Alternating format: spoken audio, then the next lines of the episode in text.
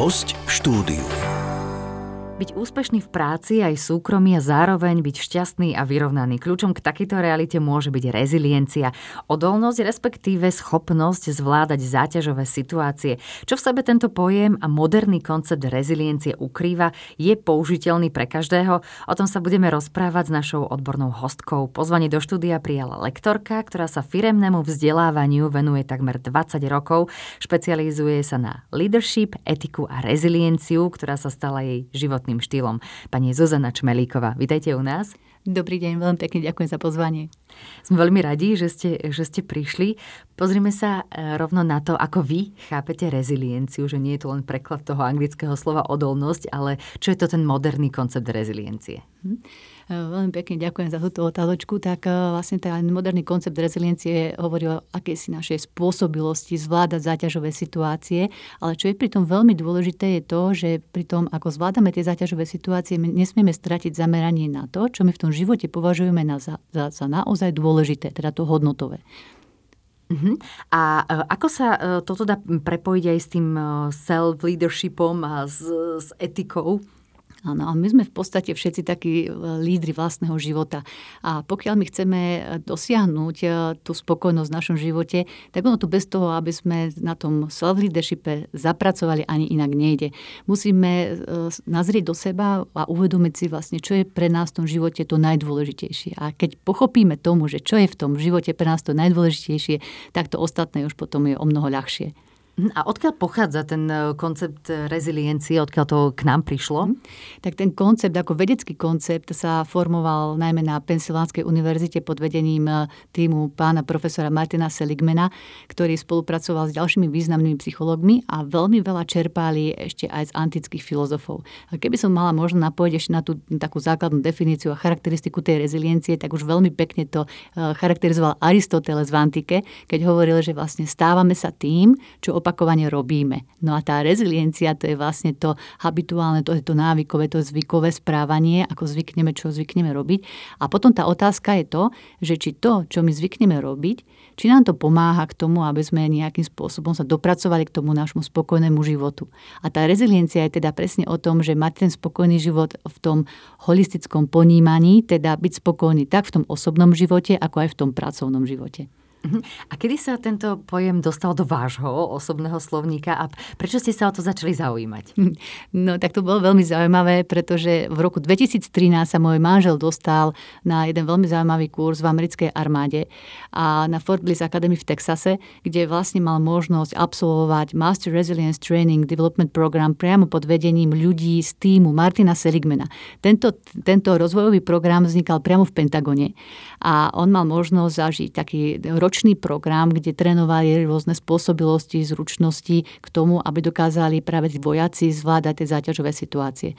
No a ja som vtedy bola ako mamina, mladá mamina, doma s mojim synčekom tu na Slovensku a môj manžel ma e, kontaktoval, stále mi písal, rozprával mi o tom, aké je to úžasné a že je to skutočne veľmi dobre použiteľné aj v tom e, rodinnom živote. E, ja sa priznám, že pre mňa to bolo vtedy také trošku aj vzdialené, pretože som mala úplne iné ako keby výzvy životné, ako, mm-hmm. ako, ako mladý rodič, ale postupne som sa k tomu dostala a zistila som, že naozaj je to niečo, čo nám môže pomáhať zvládať v podstate svoju vlastnú emocionalitu. V podstate nám to umožní lepšie vychovávať naše deti, umožní nám to budovať si veľmi krásne rodinné vzťahy a potom postupne som si uvedomovala, a toto mám v podstate na tom poriadku, hej, že ten self-leadership si tak upracem, tak sa to krásne dokáže preniesť aj do toho profesijného života a ide o, ako keby o vytvorenie si takého vnútorného systému, systému, vyladenie si, vytunovanie si takého vnútorného systému, ktorý sa potom stará o takú naše optimálne fungovanie, dokonca udržateľné optimálne fungovanie. Uh-huh. A ono, ja som, aj, ja som aj niekde čítala, že tá reziliencia môže byť aj taká vrodená a, alebo získaná, ono tak aj z praxe, z rôznych príbehov. Vieme, že niektorí ľudia, ktorí objektívne zažili naozaj niečo strašné, nepríjemné, nejakú katastrofu alebo e, niečo v súvislosti s rodinou, tak sú ľudia, ktorí to vedia zvládnuť lepšie lepšie a otriasť sa a sú ľudia, ktorých aj oveľa menšie, menšia záťaž položí. Že je tam asi nejaká teda časť toho vrodená, ale určite ju môžeme, môžeme aj nejakým spôsobom získať túto rezilienciu. Dá sa vôbec aj nejako odmerať, aký máme ten, povedzme, rezilienčný kvocient. Vieme, že inteligenčný kvocient, emocionálny kvocient, ale aj vy hovoríte o takom tom RQ. Tak, áno, áno. tak čo, to, čo to vlastne vie, je? Ako si môžeme zistiť, že ako sme na tom? áno, áno, je to, je to veľmi zaujímavá oblasť a v podstate to, že to vychádza z toho vedeckého konceptu, tak väčšinou všetko to, čo vychádza z toho vedeckého poznania, je aj nejakým spôsobom merateľné. A práve na tomto pracoval ten výskumný tým Martina Seligmana spolu s Karen Reivich. Som mala tú čest študovať potom túto rezilienciu priamo pri nich na Pensylvánskej univerzite, kde som prešla vlastne aj takým rozvojovým tréningom, kde nás učili, akým spôsobom sa robí tá interpretácia toho RQ, takých tých sedem kľúčových kompetencií reziliencie. A e, možno sa ešte na chvíľočku vrátim aj k tomu, že e, ste spomínali, že ako, akým spôsobom môžeme budovať tú našu osobnú rezilienciu. Tak to je veľmi zaujímavé, pretože naozaj sú niektorí jednotlivci, alebo môžeme povedať, že my všetci sme v rámci svojho života prešli určitými takými záťažovými momentami a to tie situácie nás v podstate učili. Hej? Aj keď sme sa zrazili na kolena, aj keď sa nám nepodarilo niečo.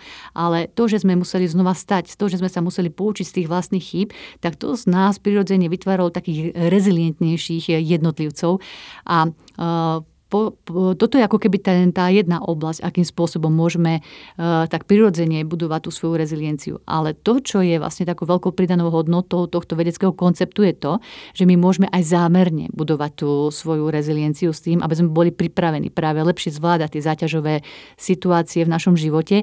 A to je vlastne to, že prečo je napríklad užitočné vedieť si zdiagnostikovať to svoje RQ, ten svoj rezilienčný kvocient, ktorý, sú, ktorý je ako keby tak tvorený z tých siedmých kľúčových kompetencie, ako je to seba uvedomenie, seba regulácia, kritické myslenie, realistický optimizmus, e, energy management, e, vytrvalosť a naša spôsobilosť budovať dobré a zmysluplné vzťahy. Teraz som vymenovala takých sedem základných e, kompetencií tej reziliencie a my, my sa vlastne venujeme v rámci tých našich rozvojových programov budovaniu našej spôsobilosti v každej z týchto kľúčových kompetencií. To znamená, že vieme na úvod identifikovať, zdiagnostikovať, aká je tá naša úroveň napríklad v toho seba uvedomenia a potom e, ďalej tie sebaregulácie a tak ďalej. A potom vieme na to krásne nadviazať a e, pracujeme s veľmi takými užitočnými praktickými technikami, ktoré nám umožňujú vyrásť v týchto kompetenciách. No a e, prečo to vlastne robiť? Hej? Tak to je, to je veľmi dobré si uvedomiť, že pokiaľ budem pracovať na sebe, na, na týchto rôznych kompetenciách reziliencie, tak vlastne získam tú takú spôsob spôsobilosť, takú životnú zručnosť, aby som povedala možno aj také, že sú to životné zručnosti budúcnosti, ktoré nám umožnia lepšie sa adaptovať na tú neustálu zmenu, ktorá sa stala súčasťou našich životov. Však vidíme, že čo sa udialo aj v tomto poslednom e, období, že táto e, pandemická situácia, ktorá e, rázným spôsobom zasiahla do našich životov, nám nabúrala ten systém, ktorý sa staral nejakým spôsobom o tú našu optimalizáciu výkonu a museli sme začať fungovať inak. Niektorí sa s tou situáciou vyrovnali ľahšie, mm-hmm. niekomu to išlo ťažšie. A práve to, že ak my sa budeme uh, ako keby dopredu pripravovať na také uh, situácie, že ktoré v našom živote môže nastať, tak potom sa nám tie situácie zvládajú o niečo ľahšie. Zvládame ich s väčším prehľadom. Sme spôsobilejší vidieť tie rôzne možnosti toho riešenia. Um, vieme sa na to pozrieť aj z hľadiska tej kauzality veci, hej, že čo je to príčinou tej veci a vieme k tomu zaujať veľmi taký uh, konštruktívny prístup. Uh-huh. A vieme sa tak trošku zdiagnostikovať aj akoby, akoby sami, že možno čo sú tie signály, ktoré k nám prichádzajú a ktoré nám hovoria, že mali by sme trošku na tej reziliencii zapracovať. Určite je to aj tá situácia, ktorú ste spomínali, tá pandemická situácia, situácia na Ukrajine. Naozaj sú to jedinou istotou v dnešnej dobe je to, že nič nie je isté a že mhm. zmena prichádza neustále. Čiže keď na sebe cítime, že uh, niekde v nejakej oblasti nášho života to pokrývkáva? No, pokrývkáva, alebo možno môžeme pociťovať väčšiu únavu, lebo napríklad jedno z takých tých hlavných a kľúčových kompetencií reziliencie je aj ten náš energy management, ktorý je tvorený v takými štyrmi hlavnými piliermi reziliencie, fyzickým, mentálnym, emocionálnym a spirituálnym, alebo teda hodnotovým. A my ak pociťujeme napríklad dlhodobú únavu v tom fyzickom pilieri alebo aj v tom emocionálnom, že máme problém zvládať emocionalitu vlastných detí, alebo že máme problém zvládať emocionalitu svoju vlastnú vo vzťahu k rôznym ľuďom, či doma alebo v práci, tak to je taký ten varovný prst tomu, že by sme mali spomaliť a mali by sme sa naučiť aj oddychovať. A toto napríklad aj tiež na tých kurzoch reziliencie robíme, aby my sme teraz dosť tak nastavení, že performatívne, že mm-hmm. na ten výkon, tá, celá tá spoločnosť, že e, sa všetci snažíme byť veľmi úspešní, výkonní a podávať naozaj kvalitu. No ale to sa dlhodobo nedá, pokiaľ nedokážeme v rámci toho self-leadershipu zapracovať práve na tom, že si vytvoríme svoj vlastný spôsob a systém toho energy managementu. To znamená, naučili sme sa už manažovať seba v čase, a teraz takou novou výzvou nastáva naučiť sa manažovať svoju energiu.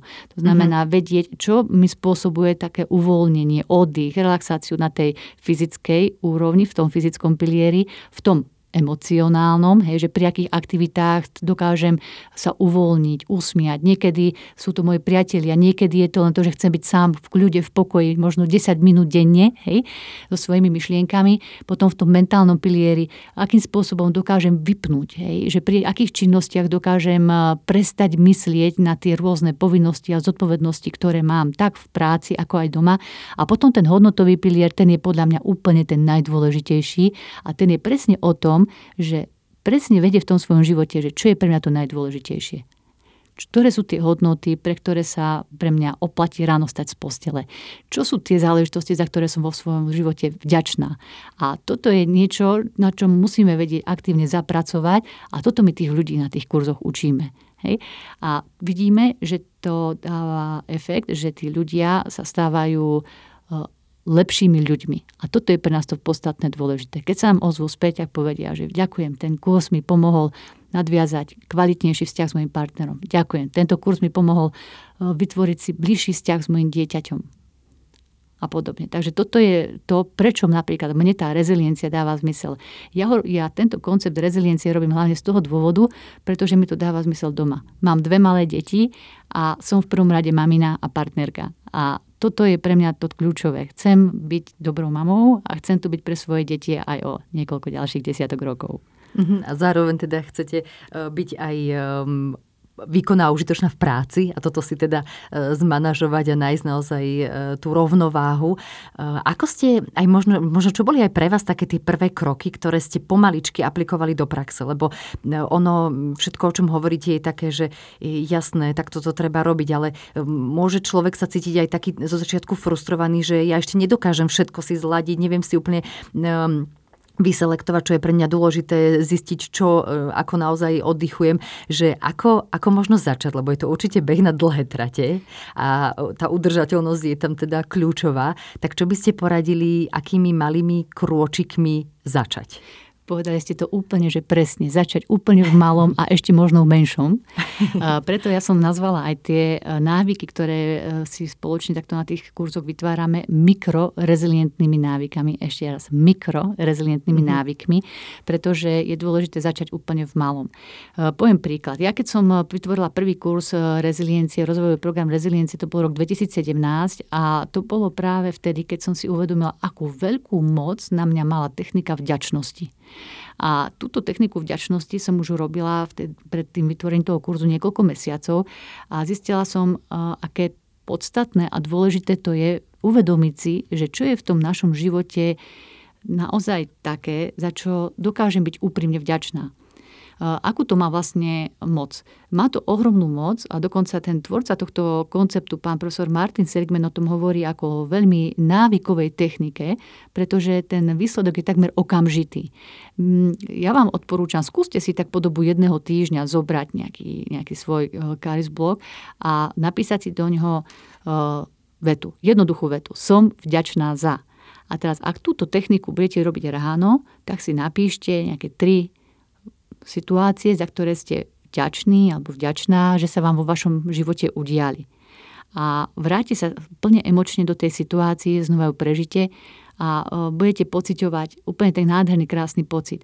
Pokiaľ nie ste úplne ten ranný typ, nemusíte to byť, robiť ráno, pokojne to môžete robiť aj pred spaním a možno na začiatok to nemusíte ani hneď písať a tak keď si zatvoríte oči, budete ležať pokojne v posteli, tak skúste sa zamyslieť nad tým, že čo bolo v tomto dni pre vás také, že ste za to úprimne vďační. A opäť e, robíte niekoľko takých užitočných vecí pre seba, pretože na tej emočnej úrovni si doprajete úplne úžasné emócie krásne, pretože sa vrátite späť k tým chvíľam v tom dni, ktoré si nesmierne vážite a na tej hodnotovej úrovni majú pre vás veľkú cenu, veľký význam a zároveň uh, dávate svojmu mozgu možno to najkvalitnejšie možné mentálne jedlo, ktoré mu mm-hmm. môžete dať, pretože dávate ten vlastný prežitok. A ďalším takým mikrorezilientným návykom, ktorý tiež je možno robiť napríklad aj tiež ten večer v tej posteli, je, že skúste sa zamyslieť nad tým, že čo ste sa dneska naučili. Hej, čo vám ten deň dal? Uh-huh. A to je opäť niečo, keď sa o tom aj hovorí, že uh, každý deň je vhodné naučiť sa niečo nové, ale dôležité uvedomiť si, že netreba na seba vytvárať zbytočne nejaký ďalší tlak, lebo potom sú ľudia viac z tej uh, analýzy takí paralizovaní a sú, sú v strese. Presne, tak ešte sa viac z toho vystresujú, takže treba ísť s takou ľahkosťou, hravosťou. A to, čo v tej reziliencii má tiež obrovskú, obrovskú hodnotu, je piť hrávy, hrať sa hej, s tými svojimi emóciami, so svojimi prežívaním, so svojimi hodnotovým nastavením, testovať si to, byť vnímavý k tomu dňu, ako prežívam ten deň, čo cítim, keď sa stretávam s určitými ľuďmi, ako sa dokážem od mnohých ľudí niečo naučiť a keď budeme žiť viac v tej prítomnosti aj počas toho dňa, tak zistíme, že my sa v podstate dokážeme učiť z úplne jednoduchých e, každodenných situácií. Áno, že nemusí to byť takéto učenie, že dnes sa naučím 5 španielských slovíčok, nech sa naučím opraviť, e, ja neviem, e, vodovodný kohútik alebo niečo, že nemusia to byť také, také tie veci, ktoré sme zvyknutí, že sme zo školy sme sa ano. naučili mm. ale môže to byť naozaj aj pokojne, že dnes som sa naučila byť trpezlivejší, mm. že som v pokoji v rade, v obchode vydržal tých 10 minút tak. stáť, alebo také naozaj jednoduché malé, malé kroky, aby sme mm. na seba nevytvárali tlak. Mne ešte napadlo, e, ja som e, si zvykla, máme taký zvyk s mojimi deťmi, že pred spaním si hovoríme, že čo sa nám dnes páčilo.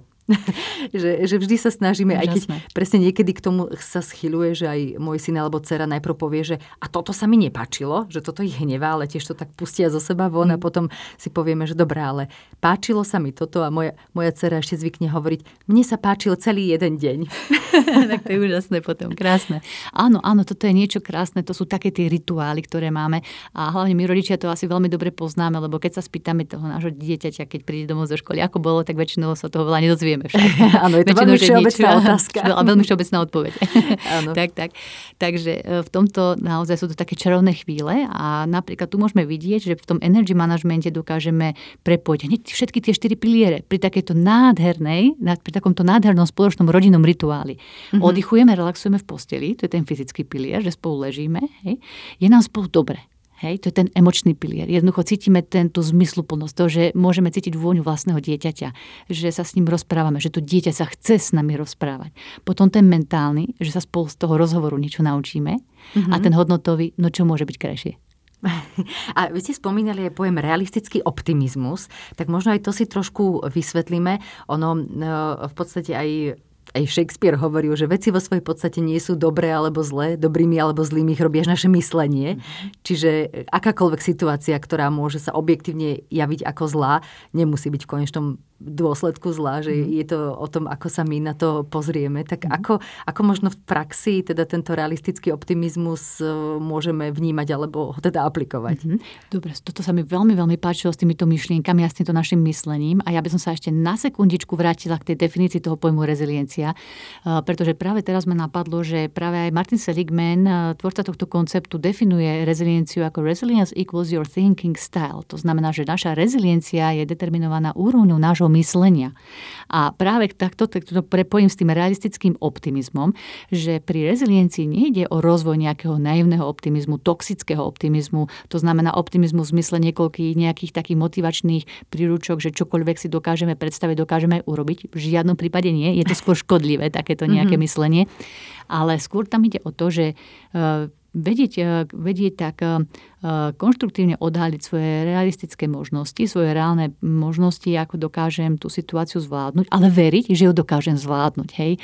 A to je nesmierne dôležité, pretože to je nastavenie tej našej mysle, keď my veríme v to, že tú situáciu dokážeme zvládnuť a máme k tomu reálne predpoklady, máme dobré vzťahy, ktoré nám to pomôžu zvládnuť, tak vtedy hovoríme o tom realistickom optimizme. A teraz som aj povedala jednu veľmi dôležitú vec, ktorá je pri reziliencii, že ultra dôležitá, a to sú práve tie vzťahy. Vzťah ako sme sa bavili úplne na začiatok nášho spoločného rozhovoru, bol ten, že najdôležitejší vzťah v živote je ten vzťah k sebe samému. Tam vlastne tá ten počiatok toho self-leadershipu, teda vedieť e, viesť seba samého tým životom. A potom tie vzťahy s tým okolím sa nám budú o mnoho jednoduchšie, pretože e, vieme lepšie porozumieť, keď vieme porozumieť sebe, vieme lepšie porozumieť aj tým ľuďom na vokol nás a už e, z tých skúseností každodenných vieme, že akákoľvek zaťažová situácia, akýkoľvek problém, akákoľvek výzva v živote sa nám o mnoho ľahšie zvláda, keď to máme s kým zdieľať. Takže aj reziliencia nie je to len o tom, že byť, e, pracovať na tej reziliencii ako jednotlivca, ale vždy mať na pamäti to, že my sme nežijeme v životy vo váku, ale my sme sociálne bytosti a my potrebujeme k tomu našemu životu aj e, to súžitie, vytváranie si vzájomných väzieb, vzťahov, ktoré sú veľmi kvalitné, ktoré nám pomáhajú zvládať potom tie záťažové momenty. A práve napríklad aj toto je ďalšia tá oblasť, e, ktoré sa venujeme, to je napríklad tá tímová reziliencia alebo celofirmná e, reziliencia. No a toto sú veľmi, veľmi zaujímavé veci, pretože tam už ako keby presahujeme ten svoj vlastný záujem a opäť sa vrátim k Aristotelovi, ktorý hovoril, že ten dobrý život človeka v tej komunite, ktorú si on vytvára, je možný len vtedy, keď presiahneme svoj vlastný záujem. Ale v prvom rade ja ako jednotlivec musím byť v súlade sám so sebou, musím si rozumieť, musím si byť vedomý toho, čo je pre mňa v tom živote naozaj to podstatné, to dôležité a potom je to potom aj vo vzťahoch s tými druhými ľuďmi o mnoho, o mnoho jednoduchšie. Uh-huh.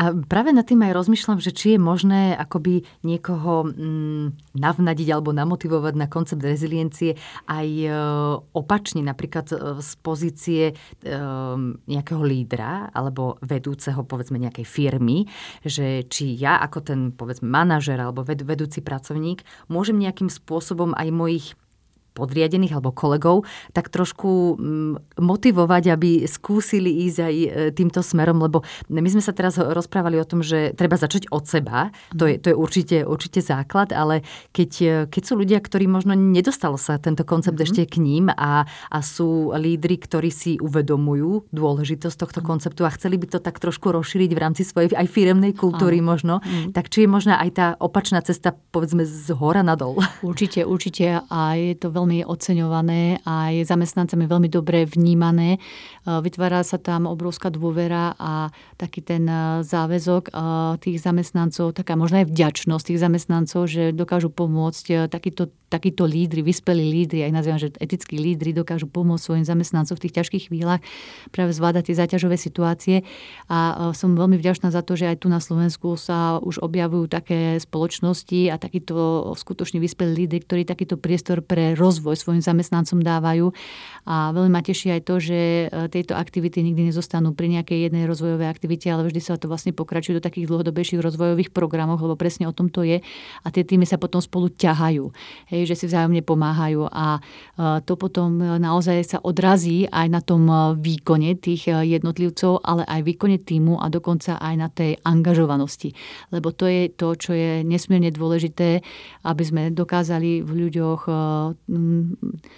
v ľuďoch eh, podnetiť eh, zmysluplnosť eh, tej činnosti, ktorú vykonávajú, pretože angažovanosť nemôže nastať, pokiaľ tí ľudia nevidia zmysel a zmysluplnosť tej činnosti, ktorú vykonávajú. A práve tá reziliencia je ten koncept, ktorý prechádza všetkými týmito siedmimi kompetenciami, ako to kľúčovo napríklad to seba uvedomenie, kde sa vlastne títo, aj títo jednotlivci, ale aj tie týmy ako keby ponárajú do, toho, do tej oblasti tej zmysluplnosti, kde sa tak hľadajú a kde dokážu spoznať aj cez svoje vlastné životné príbehy a tie aktivity, ktoré spolu robíme, to, že čo skutočne pre nás ten zmysel dáva, čo vytvára tu u nás v tomto našom týme práve toho týmového ducha, eh, kde je tá zmysluplnosť toho nášho týmu a potom tam je vlastne zrod tej angažovanosti. To znamená napríklad, ja nemám veľmi rada pojem, že motivovanie, pretože mm-hmm. to je niečo, čo ide zvonka. A to môže byť vždy len do určitého času. Hej? A vždy musíme na to vynaložiť strašne veľa energie a ten efekt zväčša nebýva taký, aký si prajeme. Ale, ale keď niekomu dokážeme uvidieť zmysel jeho aktivity, ktorú vykonáva, že sa s tým dokáže stotožiť na tej hodnotovej úrovni, tak to je teda niečo. A toto mi veľmi dáva zmysel opäť v kontexte tej reziliencie, lebo eh, keď sme mali prednášky s pánom profesorom Martinom Seligmanom, tak ten nám presne hovoril o tom, že pri tej reziliencie, čo je nesmierne dôležité, je to, že byť si vedomý svojich charakterových silných stránok.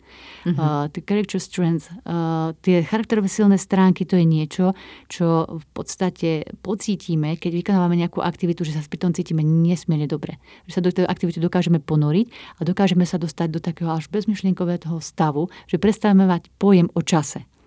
A toto sú práve také tie uh, aktivity, ktoré ak dokážeme umožniť robiť aj našim ľuďom v rámci týmu, dokážu skutočne zásadným spôsobom zvýšiť efektívnosť toho týmu, uh, optimalizovať ten výkon a dokonca na udržateľnej úrovni.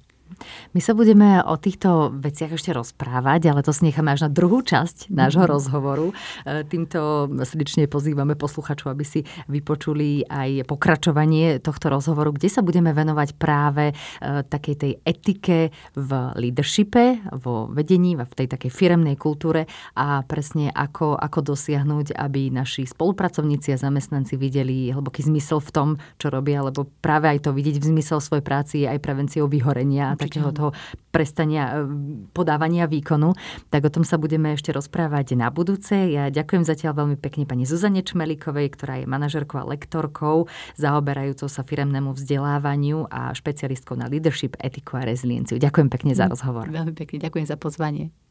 Počúvajte nás aj na budúce. Počúvali ste podcast Poradcu podnikateľa.